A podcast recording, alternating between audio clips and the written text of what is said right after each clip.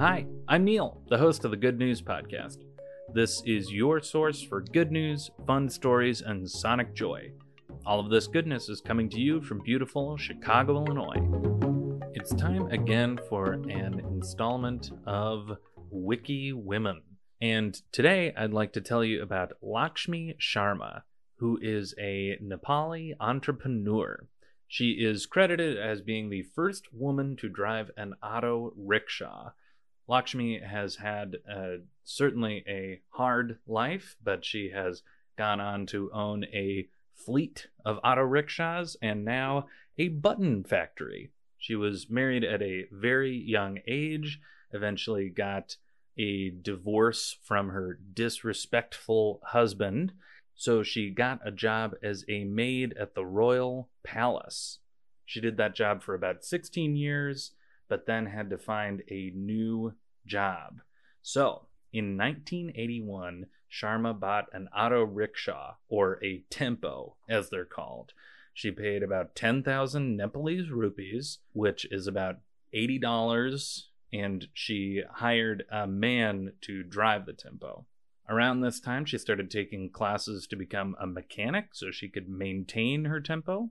When she realized that she wasn't making as much money as she could, she decided to start driving it herself.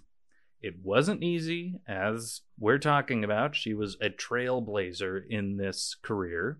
As she got a handle on things, she started to make more and more money, and she eventually bought five more auto rickshaws. She was officially a rickshaw baron. Two years after that, she quit driving and opened up Laxmi Woodcraft Udyog, a button factory. Another first, it was the very first button factory in Nepal. She hired some workers and they started making buttons from bones and horns of animals, particularly buffaloes. Her buttons are now exported to Germany, Switzerland, Zambia, Denmark, and the US of A. If you're wearing anything by Ralph Lauren or Zara, they might have buttons from her factory. I just wanted to share a little bit about this very interesting woman in this installment of Wiki Women. You can find out even more about her on her Wikipedia page. Check it out. Thanks for listening. If you've got good news or an idea for the show, amazing.